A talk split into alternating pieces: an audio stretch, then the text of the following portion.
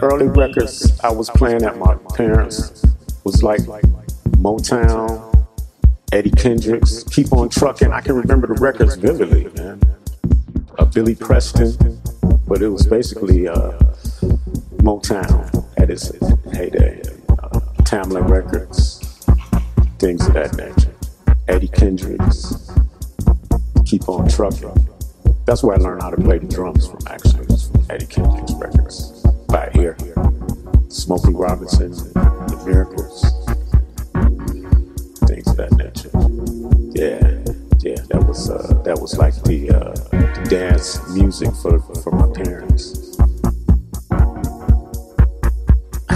The first record that I ever bought, actually, I was ten years old. Sly and Family Stone, Family Affair, and uh, that was.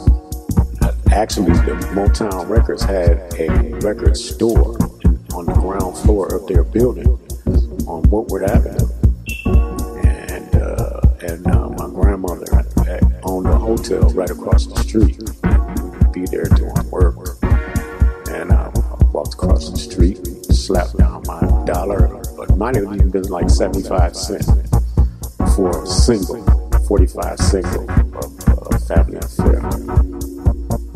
Sly and Family Stone. Definitely, that was probably one of the things that attracted me to that record.